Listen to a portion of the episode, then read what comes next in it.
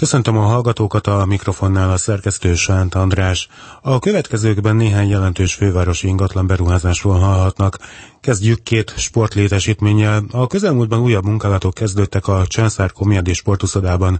A fedett medenceteret építik újjá, a munkálatok érintik az uszoda más részeit is. Megújulnak az öltözők, kialakítanak három új tornatermet és építenek egy orvosi rendelőt, valamint két szaunát. Fűrjes Balázs a kiemelt fővárosi beruházások kormánybiztosa még korábban hangsúlyozta, hogy a Császár Komjádi uszoda alapos felújításra szorul. A vizes VB erre is egy kitűnő alkalom, hogy végre elvégezzük azt, amire vizes világbajnokságtól teljesen függetlenül szükség van, és nem is a vizes VB költsége. Jó alaposan kívül belül a belső medencéket, az öltözőket, a technikai létesítményeket, a gépészetet és a külső medencetereket is felújítjuk, Közben épül a Dagály úszó aréna is, amely várhatóan jövő tavasszal nyit, tudtuk meg Fűrjes Balástól hónapokkal a végső határidő előtt be tudjuk majd fejezni ezt a munkát. Az év elején csak próbaüzemekre kerül sor, és még a tavasz beállta előtt átadhatjuk. A Császár Komjádi úszodában pedig várhatóan 2017. júniusában végeznek a munkálatokkal.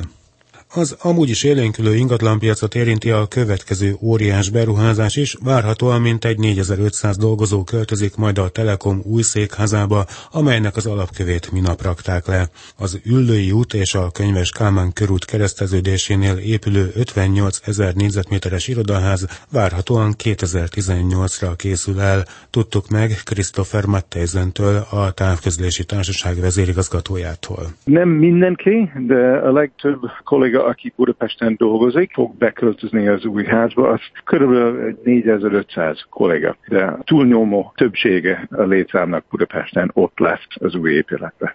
Végül pedig egy Terézvárosi történet, több Terézvárosi lakó tiltakozik a Benzúr kertben folyó átalakítások miatt. A területen régóta játszótér van, az önkormányzat ezt újítaná fel. A lakók viszont a terveket kifogásolják. Belovai Zsuzsát a lakók egyik képviselőjét hallják. Mi, akik itt lakunk, azzal szembesültünk, hogy rohamunkában kivágtak hét fát, ezután gyorsan tiltakozó aláírásokat kezdtünk gyűjteni. Ez a park nagyon népszerű, ez egy árnyas, fákkal borított park, egy erdő mellett laknánk. Ez valami rendkívül egyedülálló dolog itt a Pesti oldalon. A terv szerint nekünk úgy tűnik, hogy egy látványparkot szeretnének. A játszóteret egyharmadára, vagy még kevesebbre szeretnék szűkíteni, szeretnénk, hogyha a valós és jogos igényeket észrevennék, és ennek megfelelően módosítanák a meglévő tervet.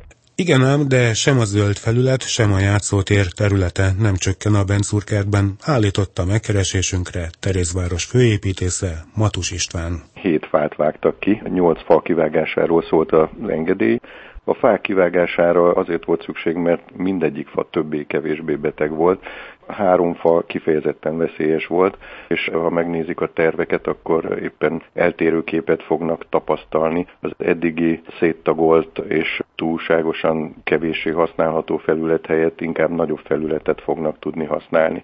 A zöld felület is több lesz, és úgy lesz több a zöld felület, hogy azok a bokrok, azok a növények, amik betelepítésre kerülnek, azok sokkal több rétűbb növény tömeget képviselnek.